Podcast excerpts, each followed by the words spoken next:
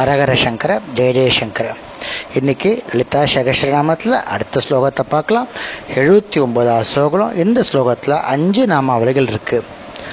தாபத்ராக்னி சந்தப்த சமாக்லாதன சந்திரிகா.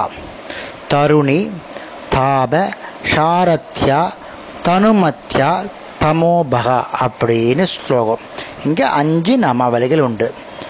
தாபத்ரயாக்னி சந்தப்த சமாக்லாதன சந்திரிகா.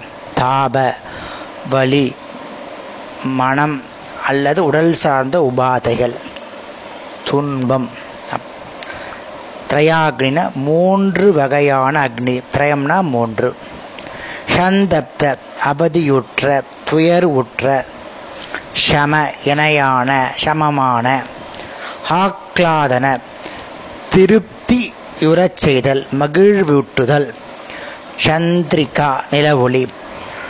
முப்பெரும் அக்னியால் அல்லல் அல்லல் ஒருவோருக்கெல்லாம் நிலவொளியின் குளிர்ச்சியைப் போல ஆறுதல் அளிப்பவள் இந்த லலிதாம்பிகை அப்படின்னு அர்த்தம். மூன்று விதமான தாபங்கள் என்ற அக்னியால் நன்கு வாட்டப்பட்டவர்களுக்கு மன மகிழ்வை தரும். அந்த நிலையை போன்றவள் இந்த லலிதாம்பிகை அப்படின்னு அர்த்தம். தாபங்கள் ஆத்தியாத்மிகம் ஆதி பௌதிகம் ஆதிவைகம் மூன்று உண்டு. ஆத்தியாத்மிகம்னா மனம் புத்தி அகங்காரம் சித்தம் ஞானேந்திரியங்கள் அஞ்சு கர்மேந்திரியங்கள் அஞ்சு இவற்றை ஒட்டி வரக்கூடிய பாபங்கள். மேற்கூடிய சொன்னோம் அதனுடைய அதனு அதனுடைய வடிவங்களாகிய பஞ்சபூதத்தால் ஏற்படும் பாபங்கள் தேவதைகளால் ஏற்படும் பாபம் இதெல்லாம் அப்படியே எரிச்சிருந்தாலும் அம்பால் எடுத்துண்டு நமக்கு குளிர்ந்த நிலவு போன்ற இதை கொடுக்கிறாள். அழகான கருணையாகிற நிலவினால் மகிழ்விக்கிறாள் என்ன அர்த்தம்? தருணி. சாஸ்வத இளமை பொலிவை உடையவள். எப்பொழுதும் யுவத்தி குழந்தையாகவே குமாரியாக யுவத்தியாக இருப்பவள். அம்பாளுக்கு வளர்ச்சியும் தேய்வும் இல்லை. நம்ம முன்னூற்றி நாற்பத்தி நாலாவது சகஸ்ரநாம நாமாவில் பார்த்தோம் இல்லையா?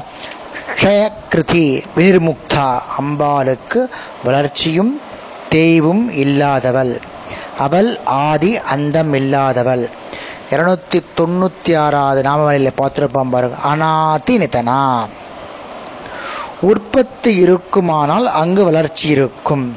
அந்தம் முடிவு இருக்குமானால் தெய்வு இருக்கும். ஆனால் அம்பாளுக்கு இவைகள் கிடையாது. அம்பாள் முக்காலத்திலும் இருப்பவள் நிறைந்திருப்பவள். அதனால் அம்பாளுக்கு தருணி என்ற நாமத்தால் நாம் அழைக்கிறோம். தாப சாராத்தியா தாபஸ்ன தபஸ்விகள். ஆராத்தியான ஆராதிக்கப்படுபவள். தபஸ்விகளால் ஆராதிக்கப்படுபவள். தபஸ்விகளால் ஆராதிக்கத்தக்கவள். தாப ஷார ஆத்யா என பதம் பிரிச்சா தாபத்திற்கு ஆதி காரணமான சம்சாரத்திற்கு சாரபூதமானதால் விசேஷ தானம் செய்யப்படுகிறவள்னு அர்த்தம். அடுத்தது தனுமத்யா. தனுனா மெலிந்த மத்தியனா இடைபாகம். இடுப்புன்னு சொல்லுவா மெல்லிய உடை இடையுடையவள். ஏற்கனவே நம்ம வந்து இதை வந்து கேஷாதிபாத வரல பார்த்துருக்கோம் இல்லையா? லக்ஷய ரோமலதா தாரதா சமுன்னே மத்தியமா எண்பத்தஞ்சாவது நாமாவளி அம்பாளிடை பிரவேசத்தை வர்ணிச்சிருக்கா.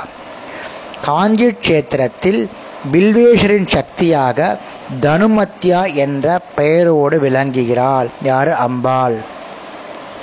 அடுத்தது தமோபகா தாமன தாமசம் இருள் அறியாமை. தாமோபகானா இருள் நீக்குதல். சூழ்ந்திருக்கும் அறியாமை என்னும் இருளை போக்குபவள். இருளை போக்குபவள். அஞ்ஞானமென்ற இருளை போக்குபவள். அதனால் அம்பாள் தாமபோகா என்ற நாமத்தால் அழைக்கப்படுகிறாள்.